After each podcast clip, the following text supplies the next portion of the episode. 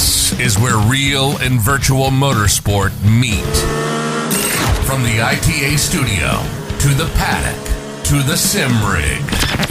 Pull up a chair, pour a drink. This is the Into the Apex podcast. Into the Apex podcast.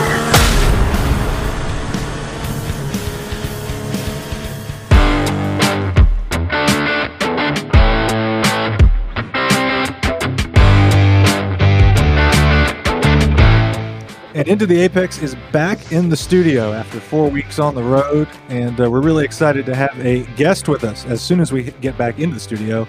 Nick Looijmans has joined us from Ottawa, Canada, and he was actually with us on the road, and we didn't even know it at the time. We didn't run into each other, but we were watching him drive in Watkins Glen for the IMSA Michelin Pilot event there.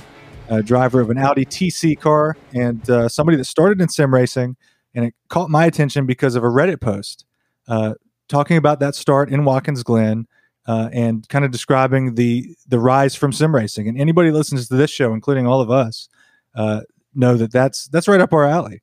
Nick, thanks so much for joining us on the show tonight. Yeah, thank you for having me.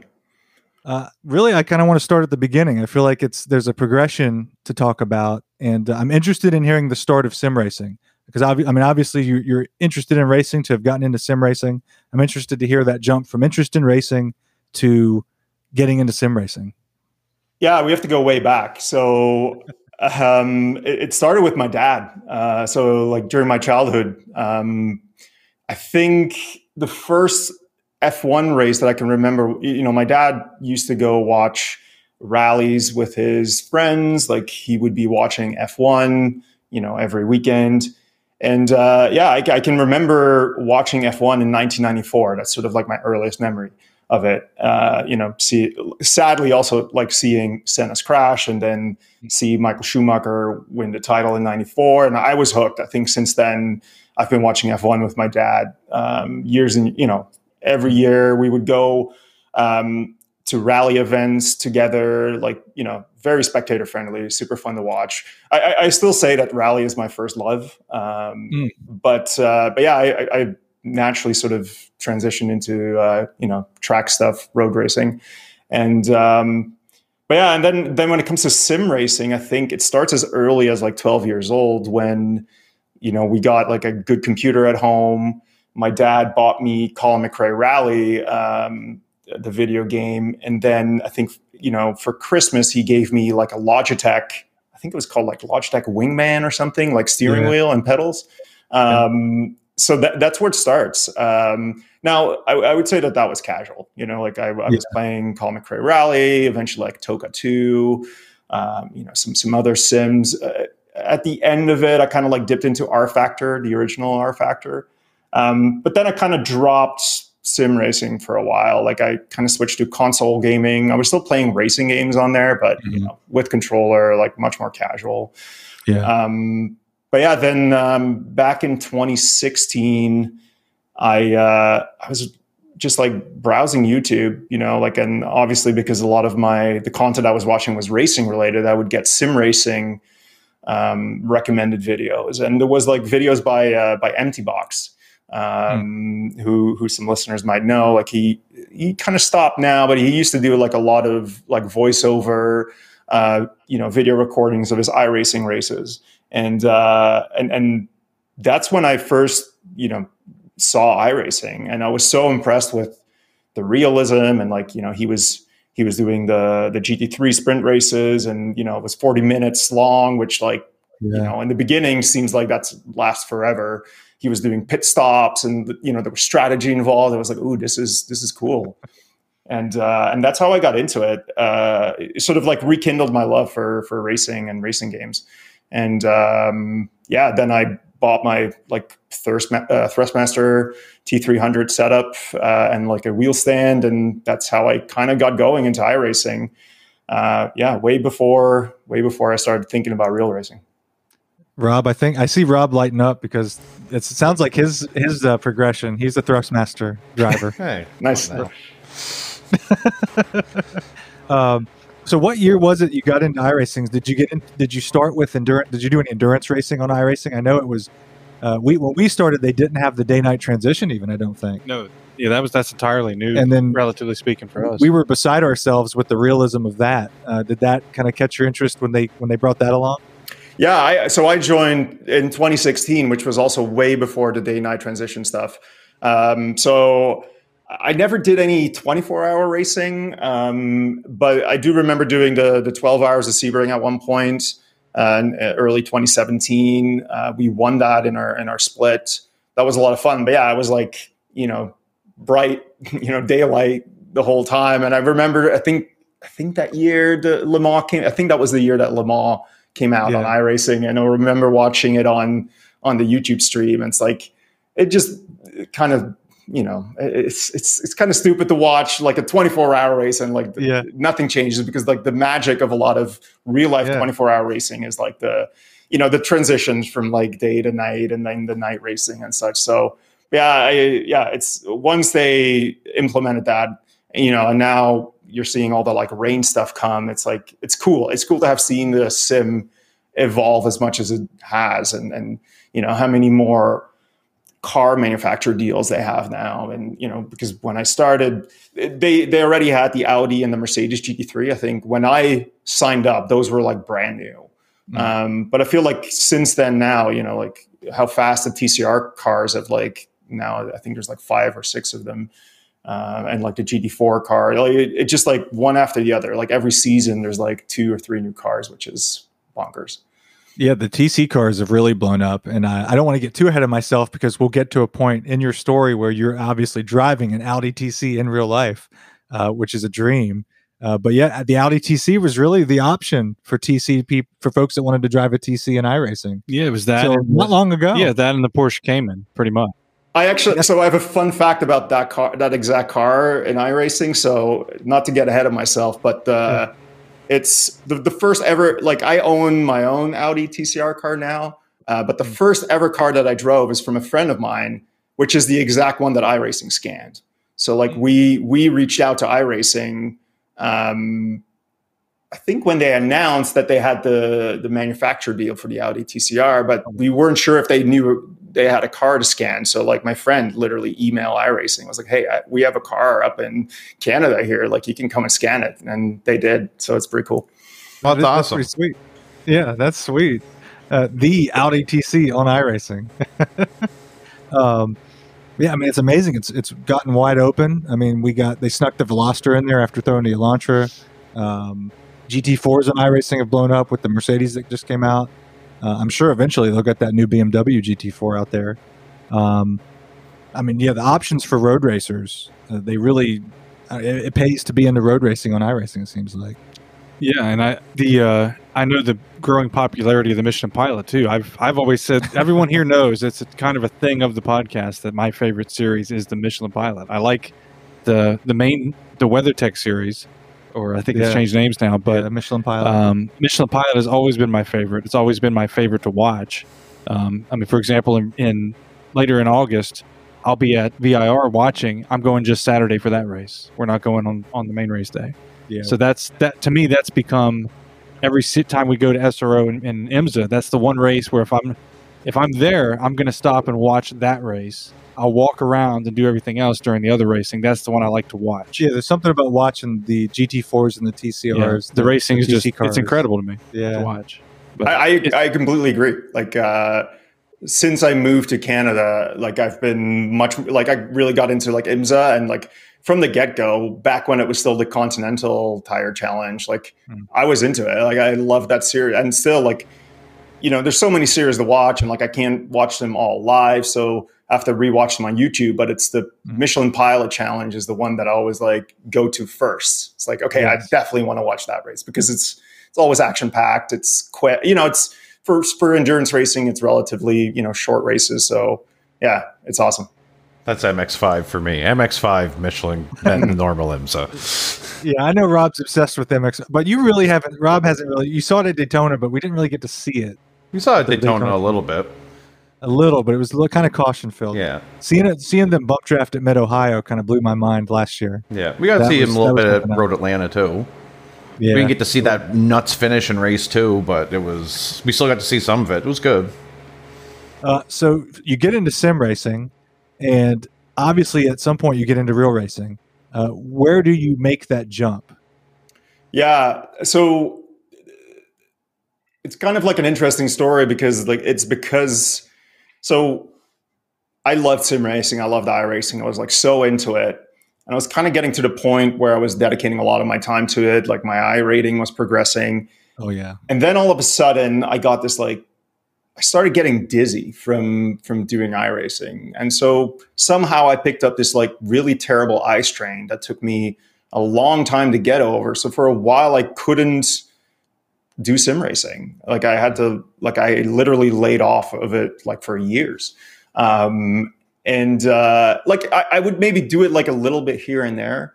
But yeah, so I couldn't really do my hobby anymore. I felt kind of depressed. Like it was really, really annoying. But then I decided that,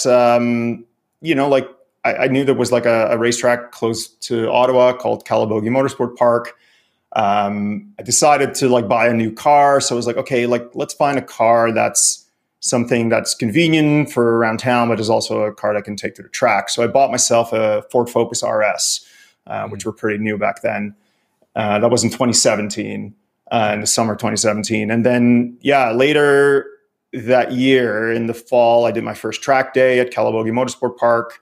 Immediately got signed off for solo driving. Like the instructor was quite impressed. I was kind of taking it easy, but he could tell that some of the skills that I'd learned from sim racing were translating over to real life stuff. And, I did 2 track days that fall, kind of, fell in love with it. It was like, this is super cool. Like I want to keep doing this, but then, Canada being Canada, winter comes and, there's a long off season where you're not seeing any track, you're only seeing snow.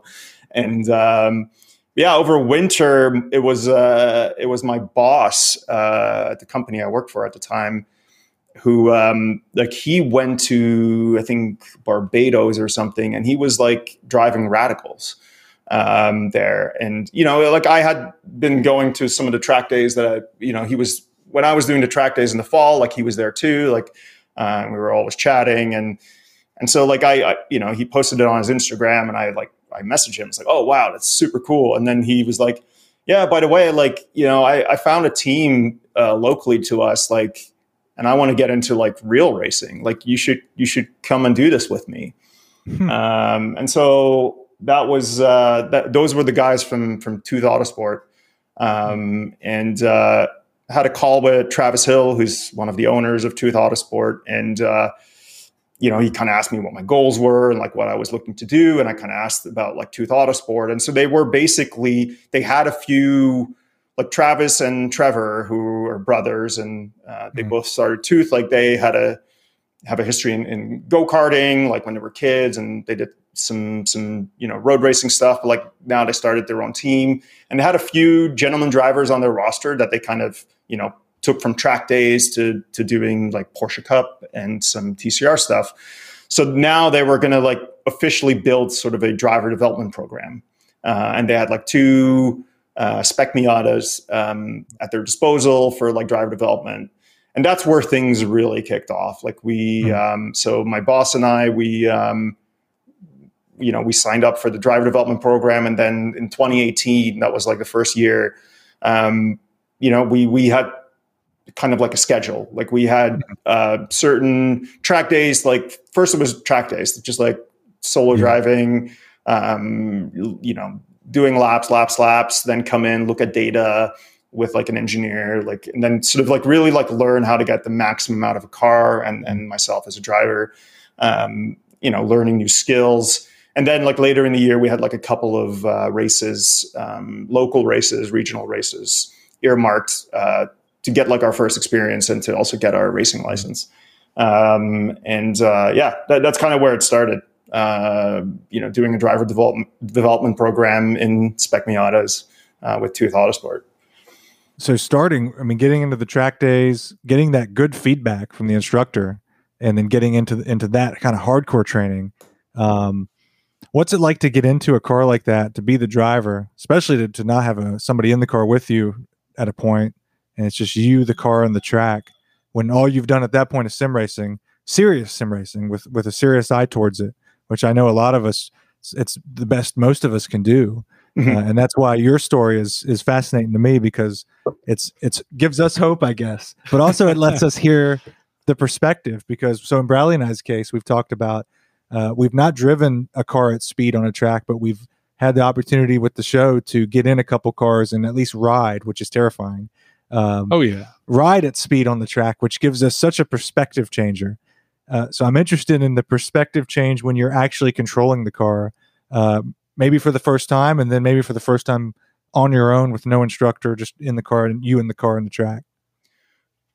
Like it was interesting to me that it felt so natural. Yeah. Like it was a very natural progression from like sim, which just speaks to the realism of a lot of sims. Like obviously you don't have the G forces and the, like the, you know, you feel sort of like everything in your butt and like you feel what the car is doing. I think weight transfer is the one thing that was, yes. You know, once I started working with Tooth and an engineer, it was kind of like, okay, weight transfer became a very big thing and very important, which is, it's probably equally important in iRacing, but just because you can't really feel it, maybe you don't pay as much attention to it. But yeah, it felt very natural. I do remember that the first track day that I did with an instructor was kind of like a damp track too. So there were like a couple of moments where I had to like, you know, the kind of the rear came out and you did like a little correction. And that's where the instructor was impressed, because he was like, you obviously have the reflexes. You exactly know what to do. And not overcorrect either, you know, so kind of like the like corrected and back to like, you know, back to neutral position, you know, straighten out the wheel again. I think a lot of people maybe naturally countersteer, but maybe then lose it because they don't like reset. So yeah, it felt very natural. And then, you know, the instructor, apparently it wasn't common for a driver to be signed off with, you know, I think I still had 2 sessions left in the day, and he signed me off for solo so that he could like use the last 2 sessions to go and drive his own car. He was like, he's like, you're fine. Like you're doing great. Like, you know, don't worry about it. Like I'm going to drive my own car. You're signed off. And apparently that's not very common. So that was a great compliment. But yeah, like, I mean, then doing it solo, I didn't feel any different. I think by the last session that I had an instructor with me, like he wasn't really saying anything. He was just like sitting next to me. You know, just kind of like enjoying it. And he said, like, it was a very fun car to drive. I had it completely stock at the time, but yeah, it was super fun. And he definitely enjoyed that too. But yeah, and then also in the more serious stuff, like I think, like I said, it just felt like such a natural transition, because like the way that you know, I back then Calabogie Motorsport Park wasn't in a sim. Like now there's an Assetto Corsa mod, which is actually, based on a laser scan that Tooth helped with. So like, we know that's quite accurate. But yeah, back then I didn't know the track. So like, you know, like I had to learn the track just like you would learn a new track in iRacing. And I think that's one of those skills that you pick up from sim racing, is that when you arrive at a new track, you kind of like, you go through the motions of the same things that you do in iRacing to learn a track. You kind of like take it easy initially, then figure out some breaking points that are conservative. And then you sort of like work your way in. And, you know, like that's the exact same approach in sim racing. So I think that's the one thing that I remembered vividly. Yeah. That's a good way to put it, because I always call that the virtual track walk that we all do. Sim racers and iRacers, when it comes to a new track, I mean, we're obviously iRacing's got us. We're going to buy that track. But when I get standoffish with the new content because of the process of learning the track. But I'm always satisfied when I push myself to actually get out there and do that slow track walk. Really? I just overcook it into the wall over and over until I figure it out. So that's usually me. Rob starts hard in the paint. Yeah, exactly. Yeah. Well, I mean, and that's what this, like, for example, when we got on track, say in parade limit pace speed on VIR about a month ago. Just like you said, there's a familiarity, there's a comfort being behind the wheel of a car, and everything from that perspective, you know, from the sim. So you automatically, when it's a track, you know, from the sim, you feel comfortable. Like we weren't going incredibly fast, but I felt comfortable. I will say this, and this is a question I guess I'll jump into, considering you've been on some actual tracks that are on iRacing, definitely Watkins Glen, but I know some others.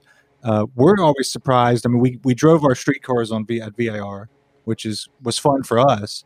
But even going to spectate at, say, Watkins Glen, Road Atlanta, different places, we're always surprised by the elevation in real life because going up the S's at Watkins Glen looked so much more steep than in the sim. Because of there's limitations. Most people look at it on a 2D screen, so that would explain that. Some people are Bradley's a VR fanatic. Right. Me and Rob both. But even in VR, it's true. Like, I know whenever we got to the first spot we watched from at Petit to watch the race start was going down through the S's and up the hill, and like up that hill to the left-hander. Like, I didn't know where we were on track. I was looking at it and I thought the cars were going backwards around the track, and I was looking, I was like, what's going on here? And that's how much the elevation was there, that the sim, even in VR, it just doesn't sell it. I don't know if maybe that's just because I'm too focused on what's right in front of my car as opposed to looking up track to where you might notice that a little more. But that was the first thing I noticed, was like the elevation in real life is just like, holy shit. That's something we always comment on. So Nick, I'm interested in your perspective when you get in the car at a track that you've been on in the sim. You get in there in real life for the first time, the elevation perspective. Yeah, that's the one thing that I forgot to mention. I think maybe at Calabogie, since I hadn't done that track in sim, like I didn't necessarily have a perspective. But once I went, I think one of the first races outside of Calabogie that I did was at Road Atlanta. I did a Champ Car race, and it was a lot of fun. But yeah, the elevation, and then which then brings the fear factor, because like that's where things get scary, is like elevation. And what I vividly remember from Road Atlanta is, I had done so many laps of Road Atlanta on iRacing. It's probably my favorite track in the world.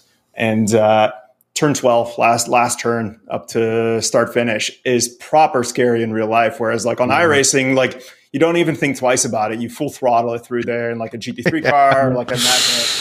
MX5, but like in real life, that was like, that was because that wall is right there, like that big concrete wall. And I remember in the first Champ Car race, like on the practice day, like someone, just like put it in the wall there, like at the end of practice, like, which was like the day before a 14-hour race, like totaled their car. Like it was so gut wrenching to see. And, but yeah. And then, like later on, I went to tracks like Canadian Tire Motorsport Park, which is also like about 3 hours away from me.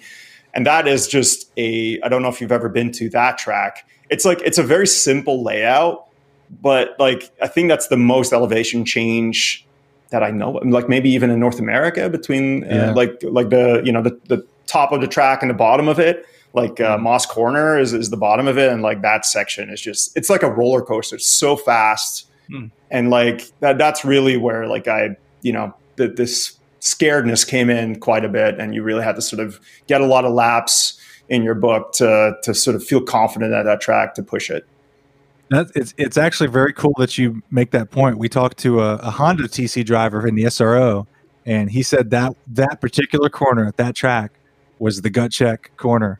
Yeah. So that's now two drivers that in real life that describe it that way. It's turn four. It's a turn four, the left-hander, sort of like leading up, like the downhill left-hander. That's just like, it's a completely blind corner. Like you come over top and it's completely blind. And then it's also always the corners that are not quite full throttle that are the scariest, because like there's so many corners where it's like full throttle and it's full throttle and you don't really think twice about it. But then that corner, at least in a TCR, is like, you need like a little lift.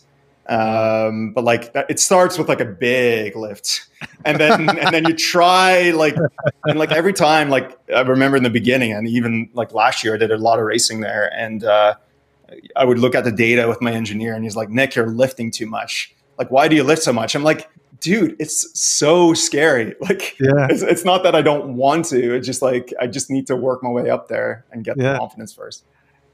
We had that feeling just driving fast carts. I can't imagine a car at speed. The fear factor. I don't know. Carts are scary in their own right, man, because you got nothing around you. You're so close to the ground. Like it feels faster than you're going. Carts are special in that sense. I'll give you that. Yeah. Riley and I are going through a karting revolution right now. Cool. So we're just mentally going through something with karting.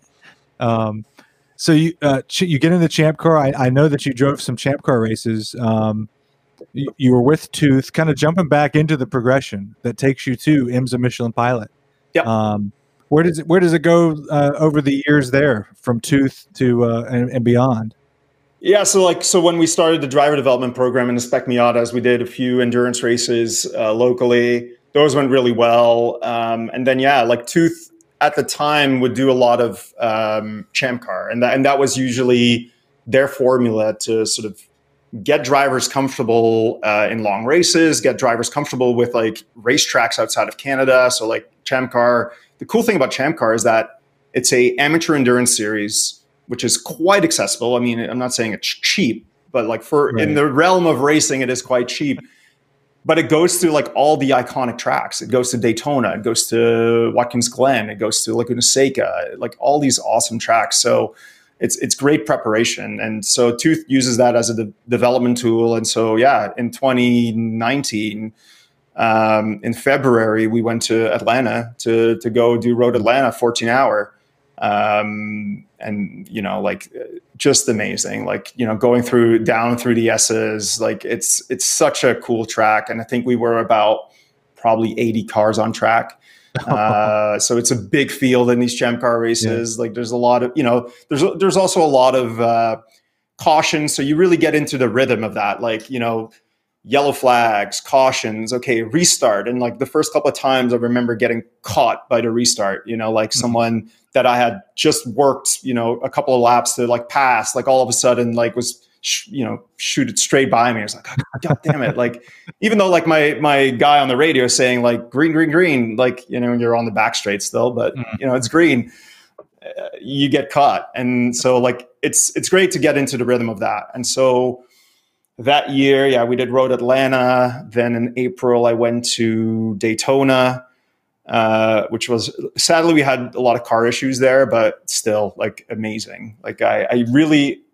I don't know if I really loved Daytona that much before, from doing it in a sim, but then going there in real life, it definitely holds a special place in my heart. And I definitely can't wait to go back.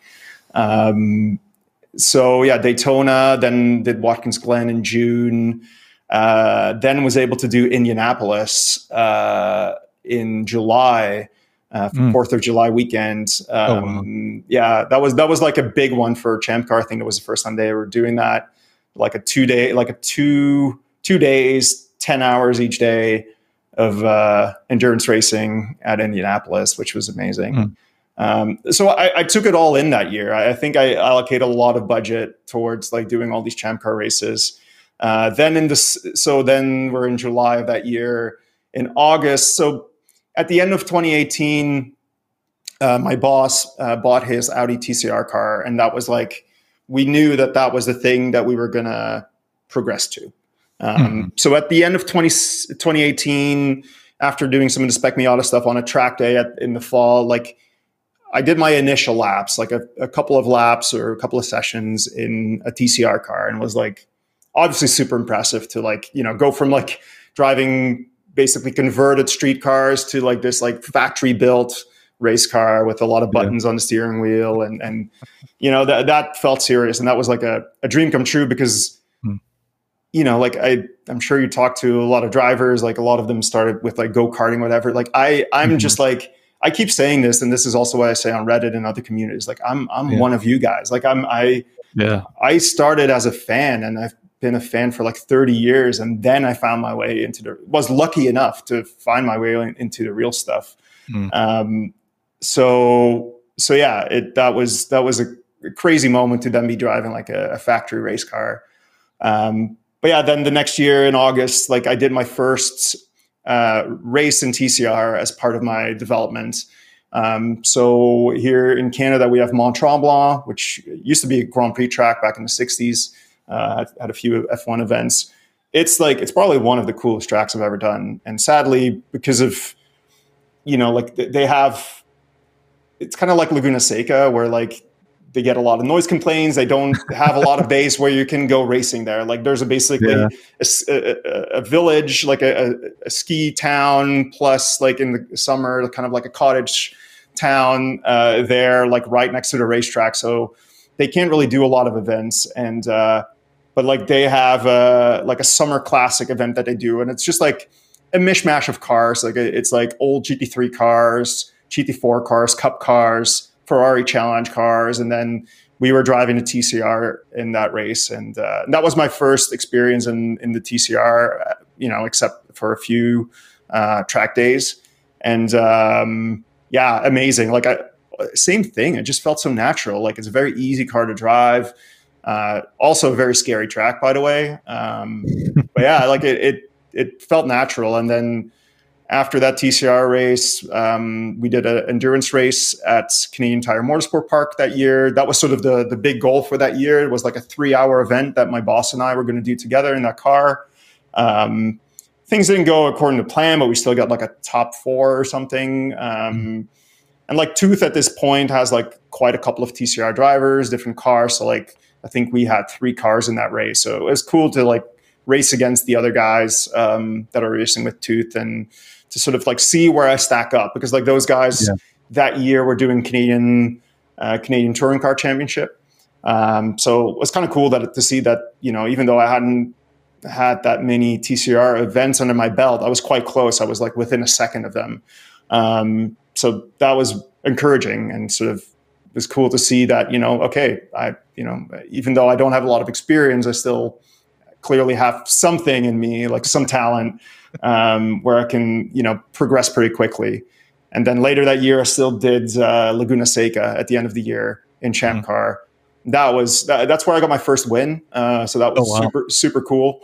Where like, even though we were like in the slowest class car, because it's Laguna Seca, because it's so technical, it's not super high speed. Like, and we were driving a 92 Honda Civic, which is literally set up like a go-kart. It's like the thing is so fast in corners. It's like so stable that we were just like outclassing everyone in that car there. And that was like so crazy that in a year, I think I did like 7 or 8 racetracks in my second year of racing, and all like legendary racetracks too. So super cool. Yeah, the tracks I'm hearing. Go ahead, Rob. I was just going to say, if there was one track that I could have iRacing scan today, it'd be Mont-Tremblant.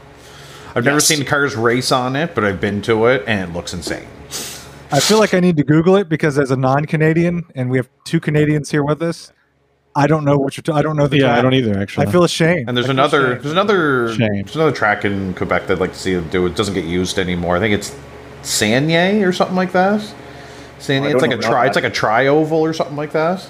Kart series used to go to it. It was really good. Oh, kart. Okay. Yeah.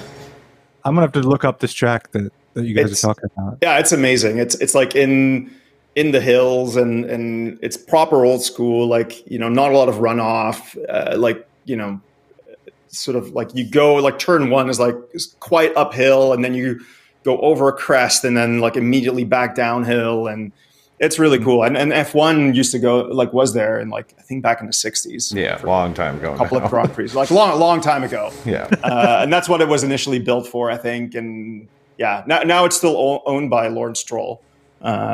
He owns a track. But yeah, I'll do the research post show for sure about that. Yeah. Rob will make sure. Yes, I will. Yeah. And you know, and just to go back to the point that you made about experience and feeling success on the track, or feeling like you stack up to people with different introduction to the sport and different levels of experience. I think most sim racers, most iRacers in particular, like to hear that, because I think there's a lot of us, all of us here included, who would love to know. Now, obviously you had other experience before jumping right in the TC, but a lot of us would love to know, just based on sim experience alone, if you drop us in a TC car or any other car, explain how to turn the thing on and then put us on track. How would we stack up?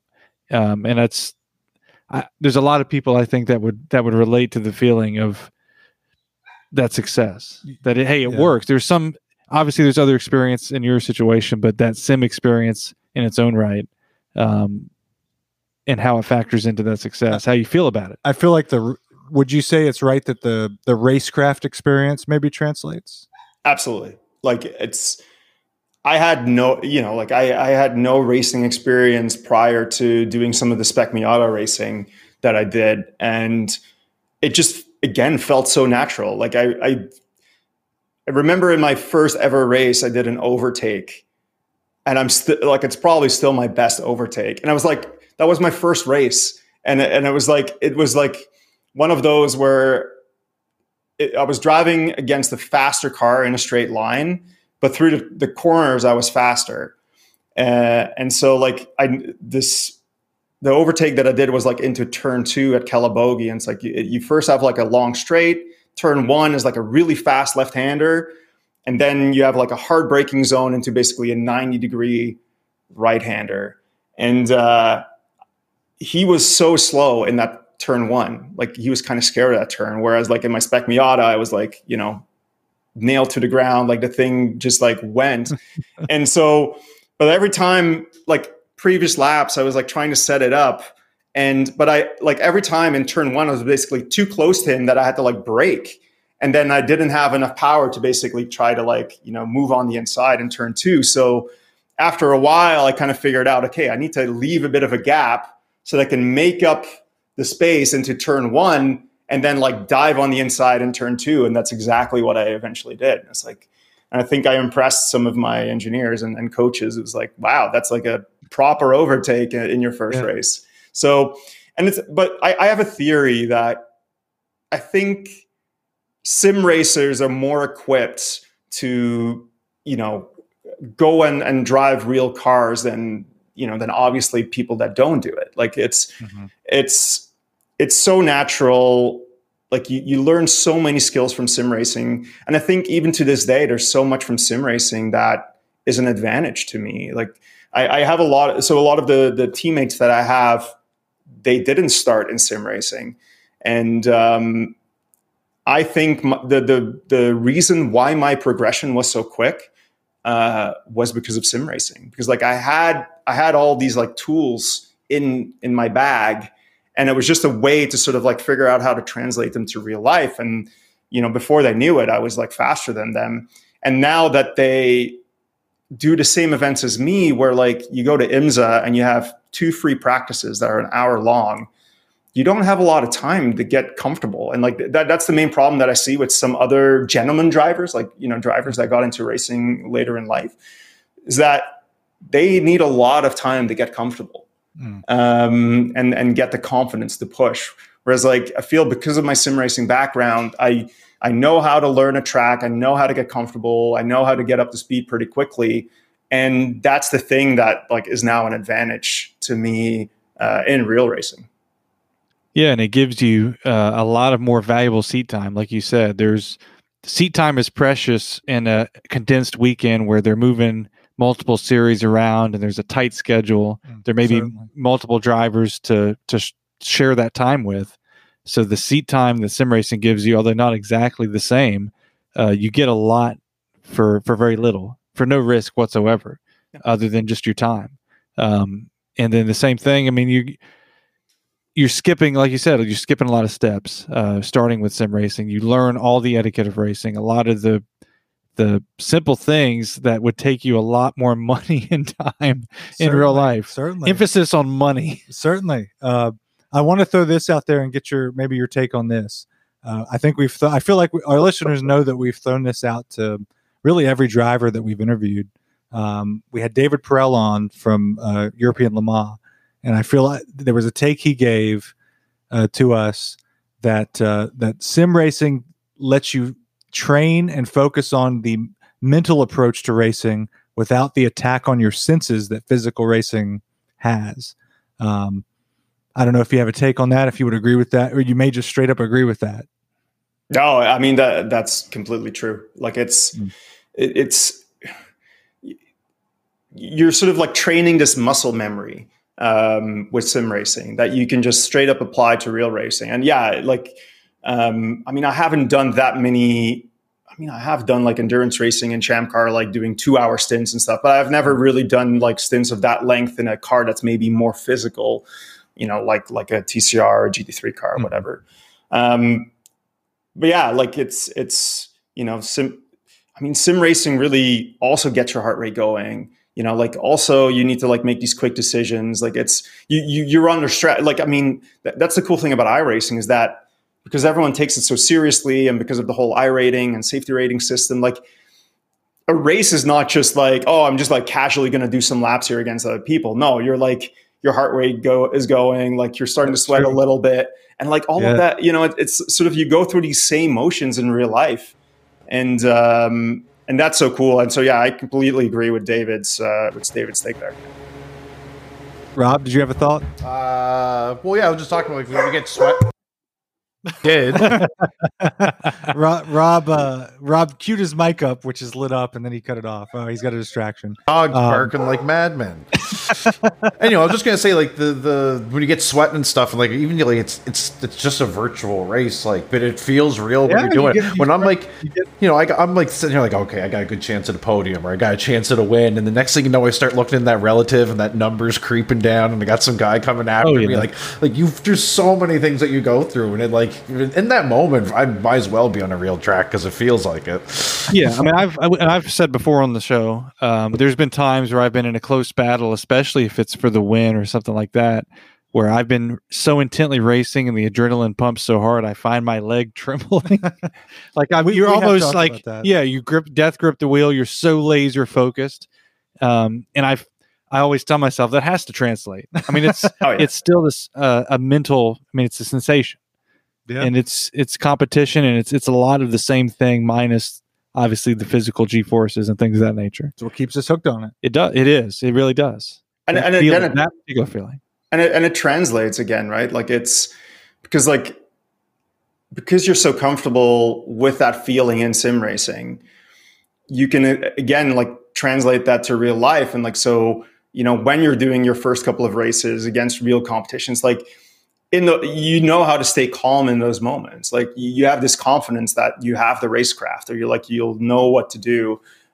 Whereas like that's where I see a lot of people that get into racing without sim racing. That's where they get overwhelmed. Like once you put them really close to other cars, like that's where they sort of chicken out, and that's where sort of all the preparation from sim racing comes in. Unless you're like me at karting a couple weekends ago, and I go with a faster kart, literally like iRacing LMP versus like a GT4, and I'm in a faster kart behind a child, and am afraid to overtake because I'm only a little bit faster on the straight because of my lack of experience. And this is someone who's even for a kid has been doing it longer than me, so can put their little kart faster. And I'm hesitant to pass. If Bradley had headlights to flash, I would have flashed them. He would have flashed them and gone. I hate to say it. I ended up making the kid nervous, and he spun out. Oh, no. Sorry, folks. Sorry, parents.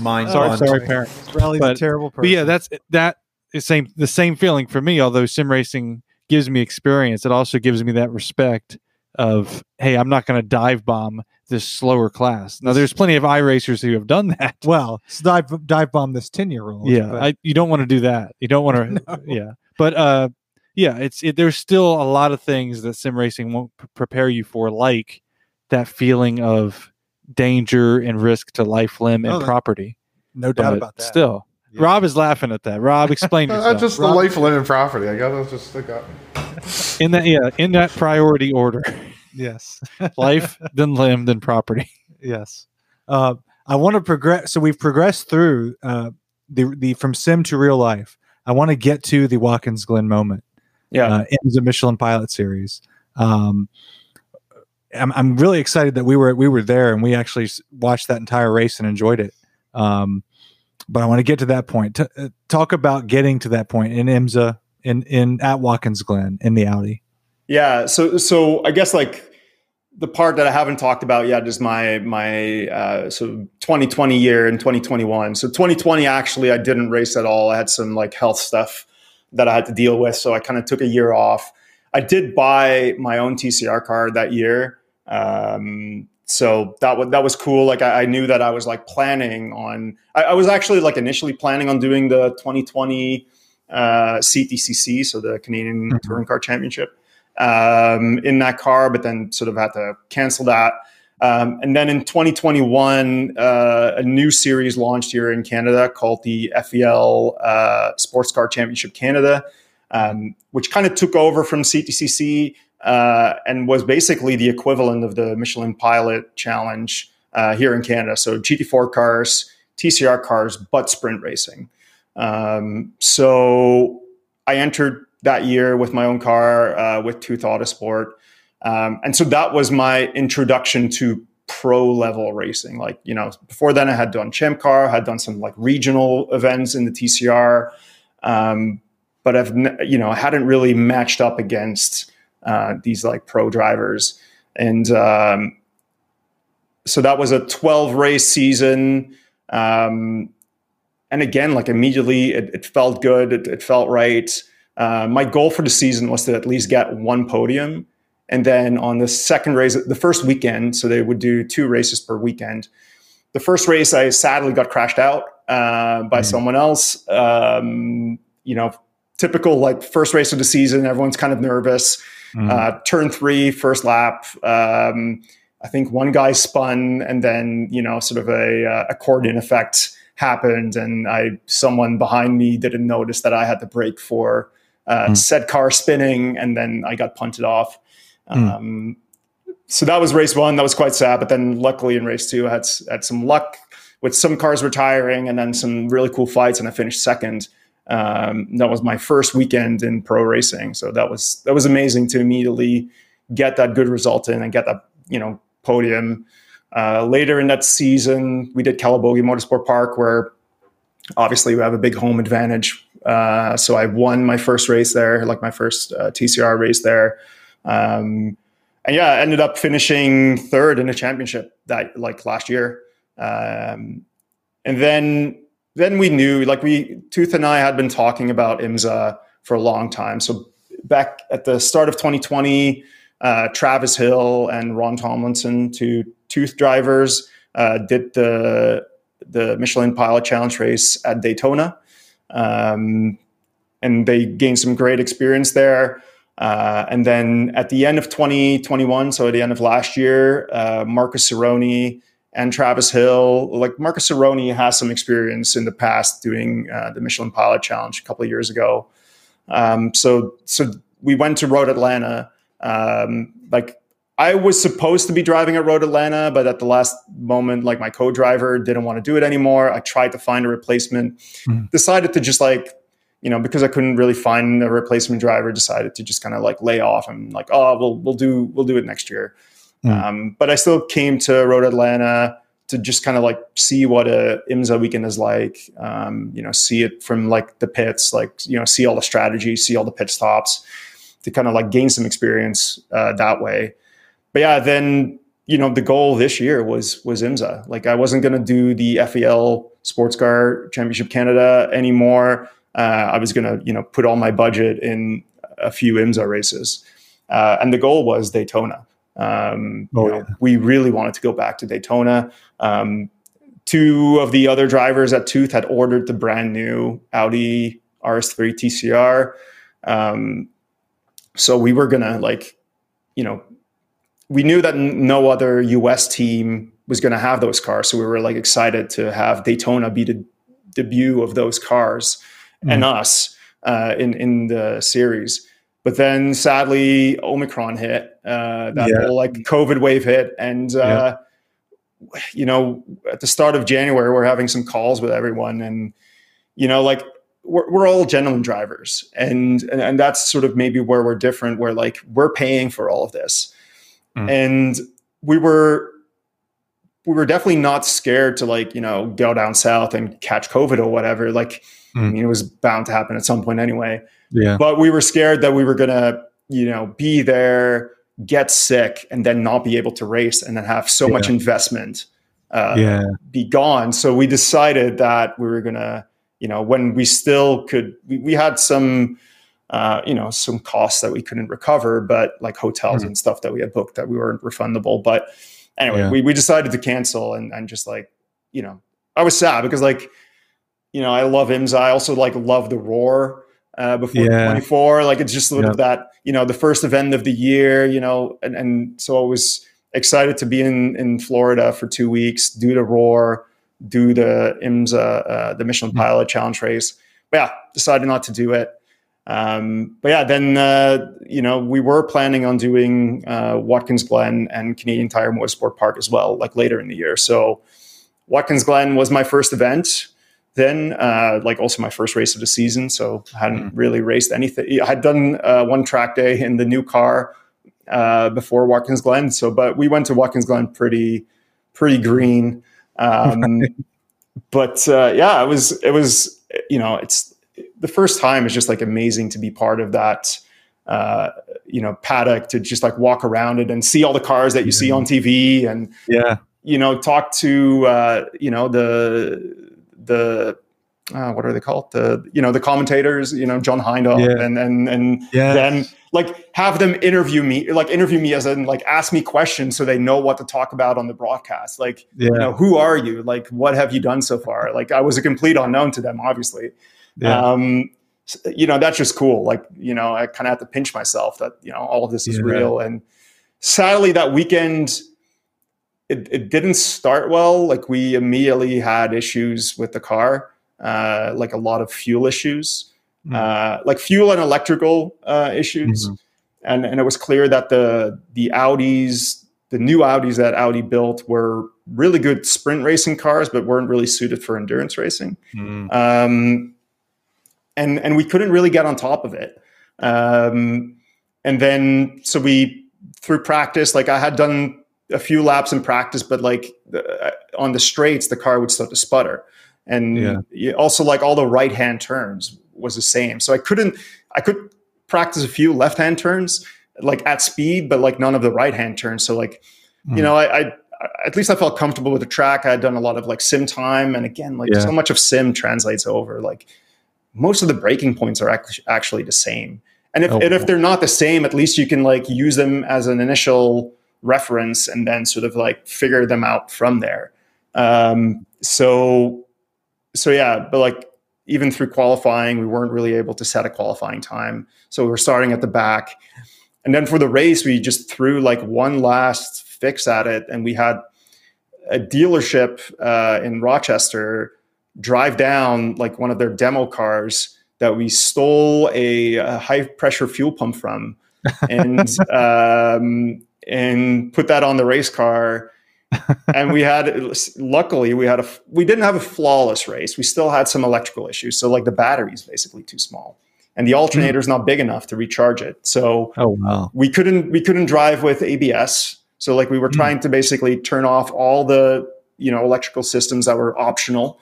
And luckily at Watkins Glen, you don't really need the ABS as much. Like you don't have that many really hard braking zones that like that's really where the ABS is a big advantage. And sort of the, you know, it's a lot of very fast corners, like light braking. So it wasn't that bad.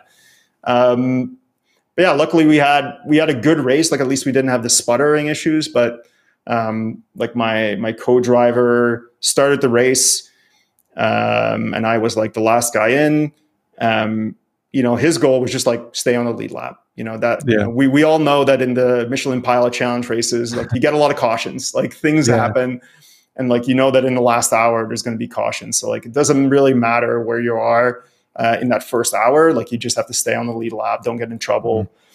Let the race play out. And then, with 50 minutes to go, I got into the car. And then sadly, when I tried to, you know, the guys had done a perfect pit stop. Again, all these guys, the crew, not much experience doing pit stops, but like they nailed it. It was so amazing to see. Like a lot of practice went into it. A lot of preparation went into it. It's so cool to see the magic, you know, like, because it's at these races, you really start to notice where racing is a team sport. You know, it's not just the drivers. It's really like the crew, and they need to know the rules. They need to, like, IMSA has a lot of rules. It's it's 150 pages for the Michelin Pilot Challenge, and I read them all as a driver should. Absolutely. But yeah, and they need to know what they can do. You know, when they can touch the car, when they can't touch the car, and stuff like that. So they executed perfectly. But then when I wanted to launch off, I had an electrical glitch. And we had to restart the car, but because of the battery issues, the rule was we can only restart the car with a booster pack, because otherwise we might not have enough charge to like, you know, be able to shift gears and whatever. So like, so that took a while and we lost a lap that way. And that was a bit of a bummer.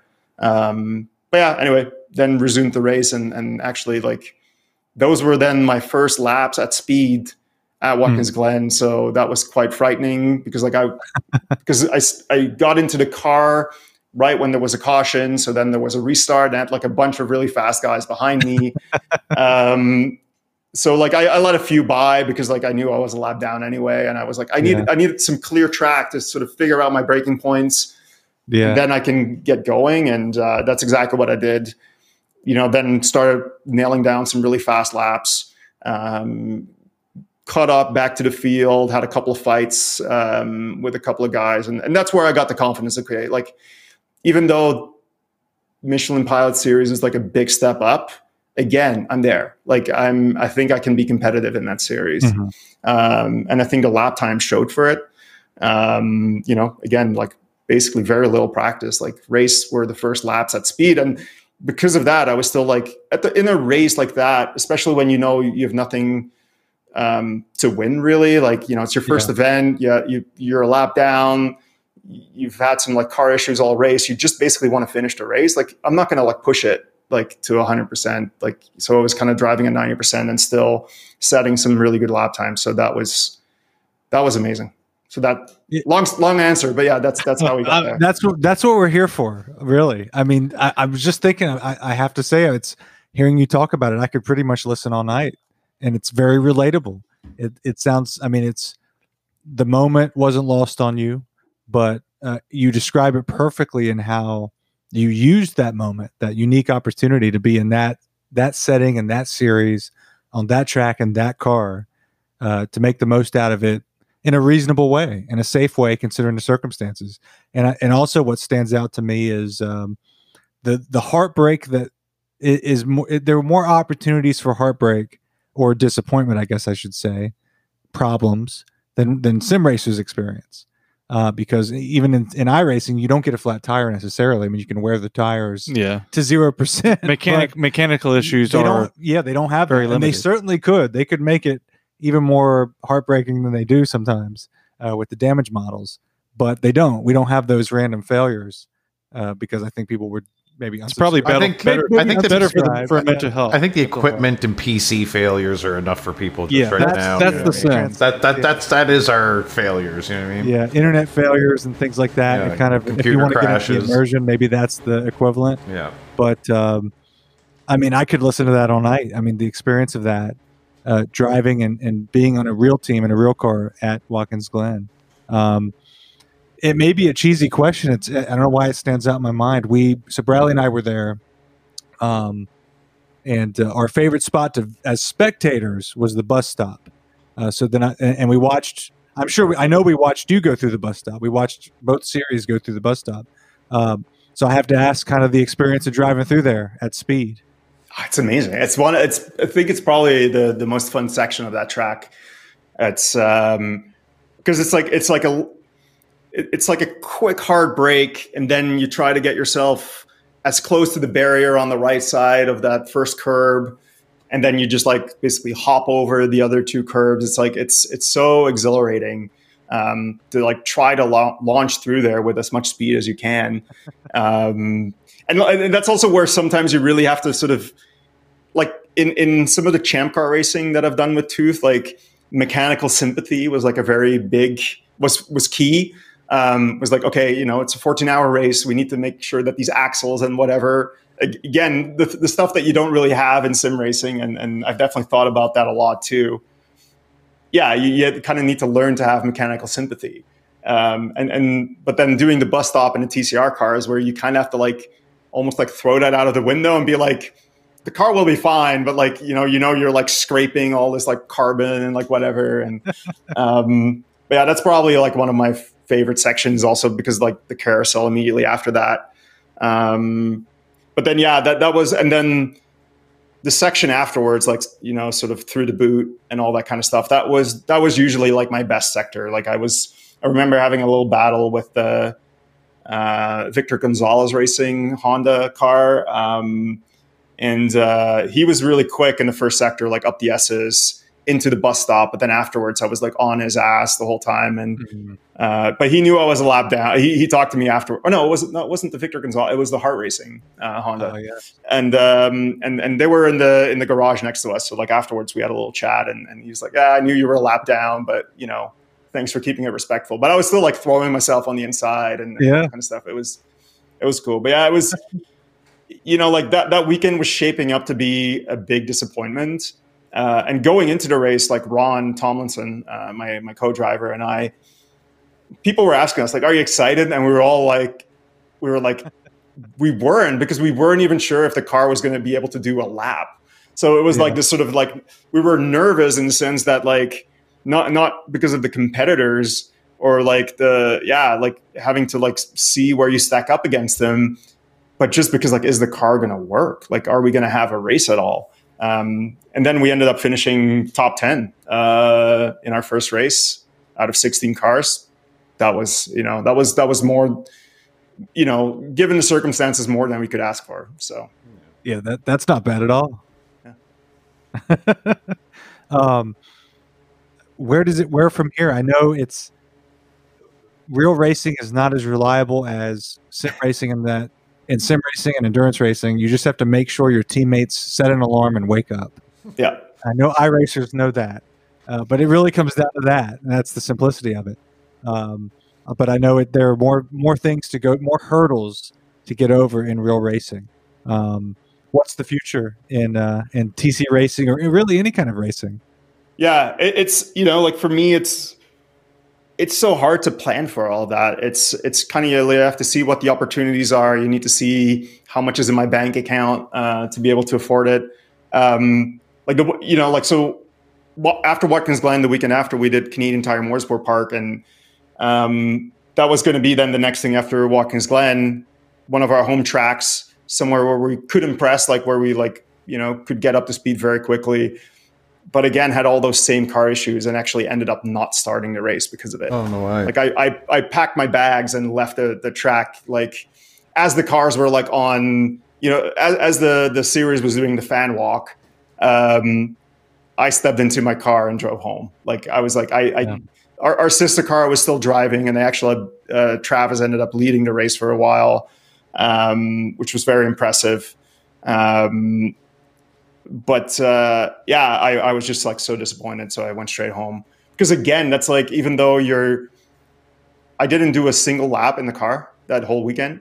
But even though I didn't, you know, sit in the car at all, you're still paying, you know, like a lot of the cost is incurred. So like, and as a gentleman driver, like that, I'm also like, I was able to like, you know, make some good money through my career and had some financial windfall, but it's not that I have so much reserve that I'm like, oh, I can just like be throwing out money. And that's also to answer your question too, about the plans. It's like, I feel like for me, it's kind of like the financial aspect really dictates how far I can go.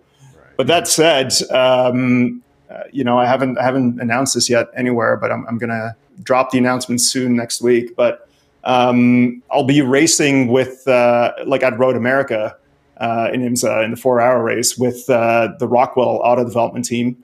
So that's the 15 Audi.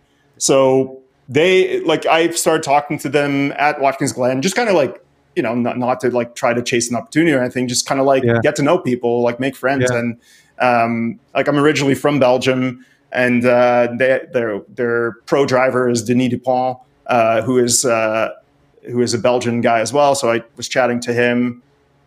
And so after Canadian Tire Motorsport Park, they reached out to me and they said like, "Hey, like the lap times you did at Watkins Glen really impressed us. We're looking for a third driver for Road America. Like, are you interested?" And then we talked budget and stuff, and, you know, we came to an agreement. So yeah, now I'll be joining that team as a third driver. Like, the nice thing about that is that, you know, they use an Audi, the Gen 1 Audi TCR. It's a car that I know, that I own myself. Like, so I know it very well. I have a lot of experience in it. So those are the kind of people that they look for. And, you know, because I have some budget of my own and I clearly have some talent, and, you know, I can kind of get up to speed very quickly. Like, I think that makes me potentially like an interesting driver for a lot of teams. So like that's kind of like where I now have to figure things out. Like, okay, where do I fit in the driver market, basically? Yeah.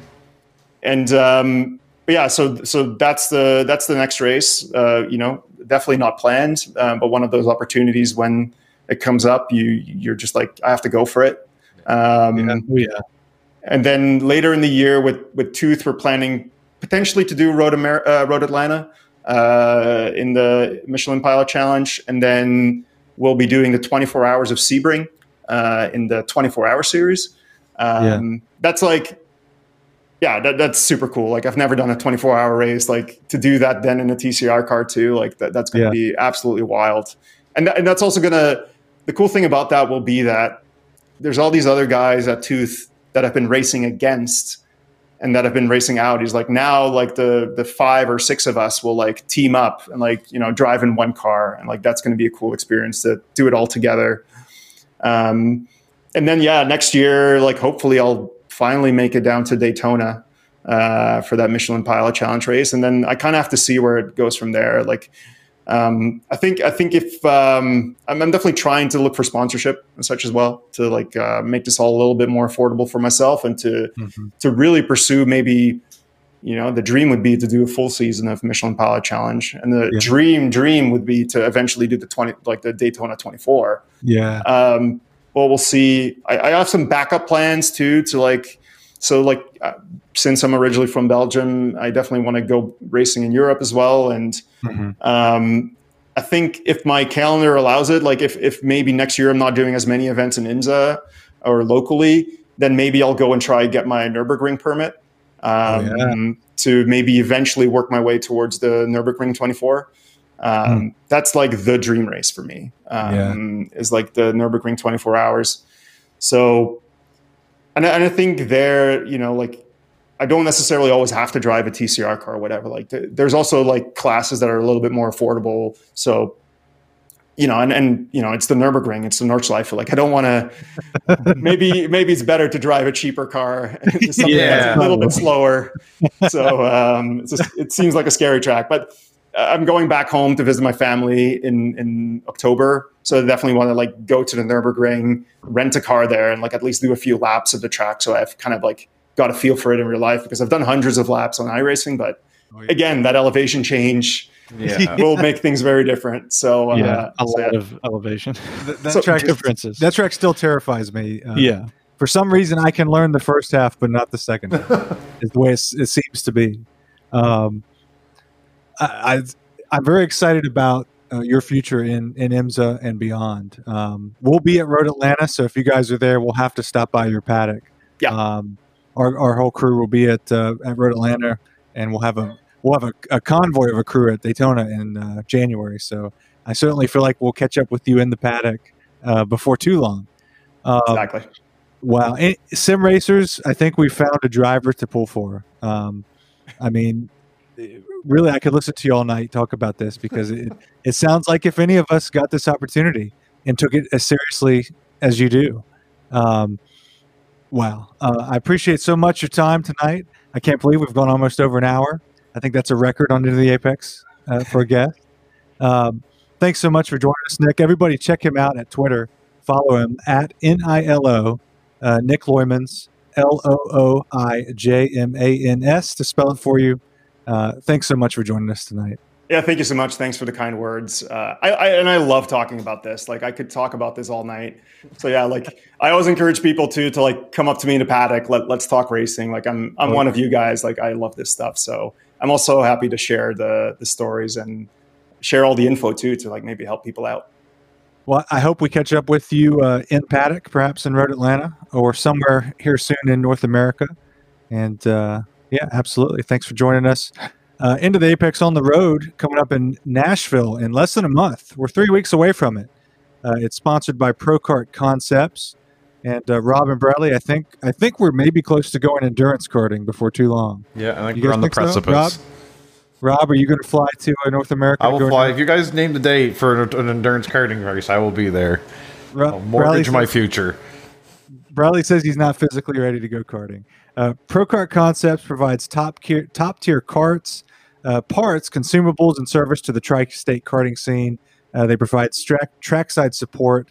They work out of Pittsburgh International Race Complex. And if you need proof of what these guys know, check out last week's episode, because Bradley and I went to Pittsburgh and tried it out for ourselves.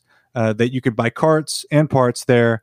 Dan and Eric know pretty much everything they're talking about.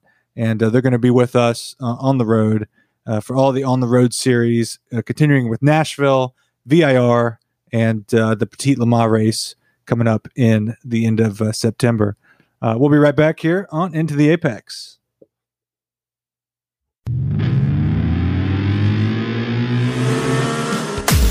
Don't go anywhere. More Into the Apex is coming up. Setups, whether you love them or hate them, they're one of the most important elements in sim racing. However, so many of us don't have time to painstakingly tweak every value to create a good setup.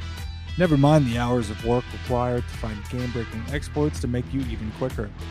The Coach Dave Academy has created competitive iRacing setups developed by professional sim racers and engineers that are designed to enhance your performance in the most popular sim racing game in the world.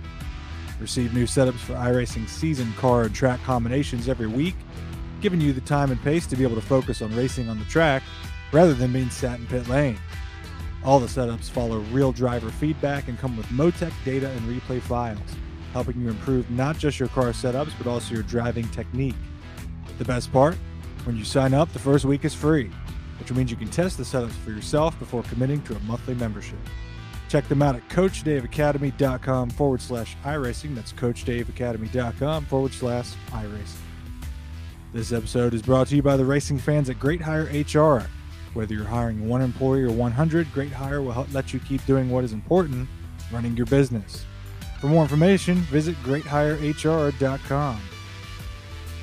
You've just achieved your greatest accomplishment as a sim racer. Now what? Don't let it become just another stat you never see. Alien Awards is a service run by and for sim racers, creating clearly printed plaques on solid surfaces, something you can display proudly to mark a major victory and show off your team and sponsors. Whether you're an individual driver looking to create a memory or a league owner looking to take your season to the next level, Alien Awards can help. These are quality awards. I know because I've won one.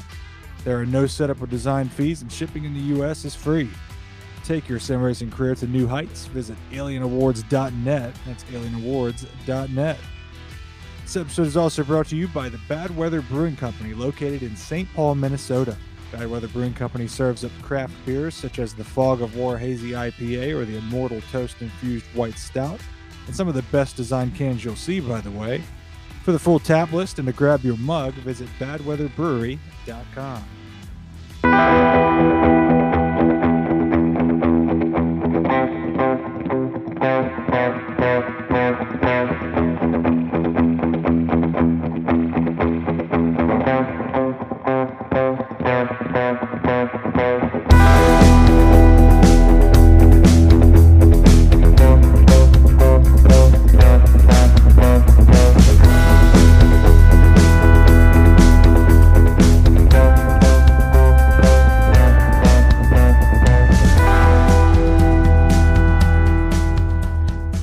On Into the Apex, and Rob, I want to take a moment to appropriately be happy that you are back in the studio with us. Well, you couldn't show up before in front of her. Do you want to look like a sissy in front of your new friend? I guess you're right. I can accept that. What an hour, over an hour with Nick, talking about sim to real racing and a real progression.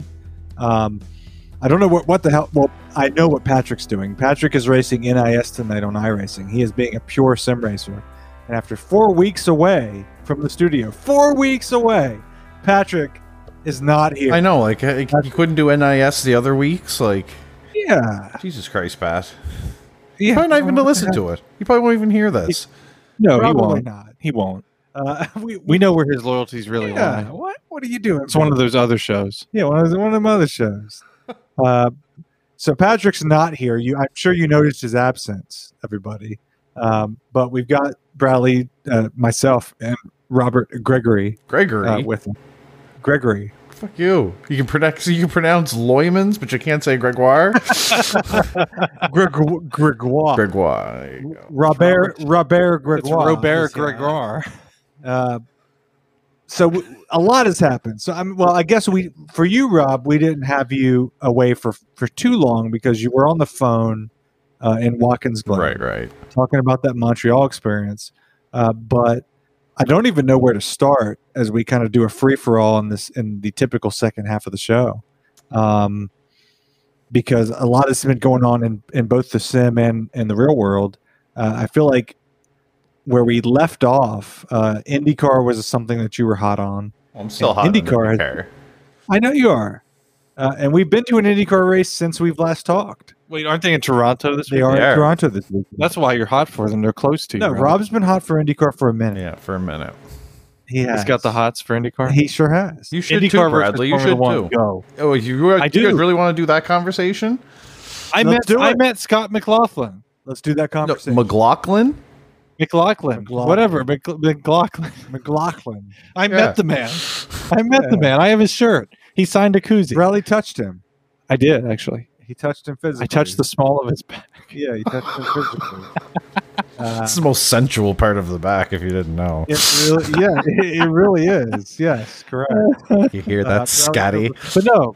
Well, that's kind of cool, though, because Scott is our first pro sim racing competitor. Our first 24-hour race, he absolutely wiped the floor with us. Yeah. That was the race that we met Rob, the first race we ever ran with you. Yep. Yeah. Scott McLaughlin won the race. What was he doing in that split? Right. Yeah, there was an iRacing glitch. That's why. Yeah, or maybe just started. Oh, we sure didn't belong there. No, we certainly didn't belong there. But we finished the race. I thought Raleigh would say something to Scott at Mid-Ohio about the race. But it's the thing. How much? You think Scott, I was? Yeah, exactly. No, I told Scott I was in a race with you. But that's why he didn't do it, because he would probably think that he would sound just like you did there. Like, ooh, I raced against you. I did though. I told the story. Hey Scott. Oh, but Bradley, it would have been the perfect moment for you to like to do that. From Spider-Man doing the William Dafoe, I'm something of a racer myself. That's a messed up. I bet I could take you on this fucking track. No, we kind of talked about that on our very short Mid-Ohio episode, where I was kind of thrown off by that media guy that stormed in. And then I just totally lost myself and started answering the questions for Scott. Like this man wanted my input because I could sense that this man made the wrong decision in approaching him while he was greeting fans, which, I mean, admittedly, obviously doesn't have a huge following in the U.S. currently, although he's a great driver. He's obviously going to have a lot of wins under his belt in IndyCar. He's found the place that he belongs. But, I mean, there was just a handful of us there, and he gave us all time, like we talked about on that episode. But, yeah, it was a little bit of how do I approach? What do you say to the man when he actually comes out? Part of the fun of it was the chase of it, of trying to get him to come out and acknowledge us. And then when he did, it's like, what do I do now? It was creepy as fuck. We talked. Yeah, exactly. The best part's the chase. Tyler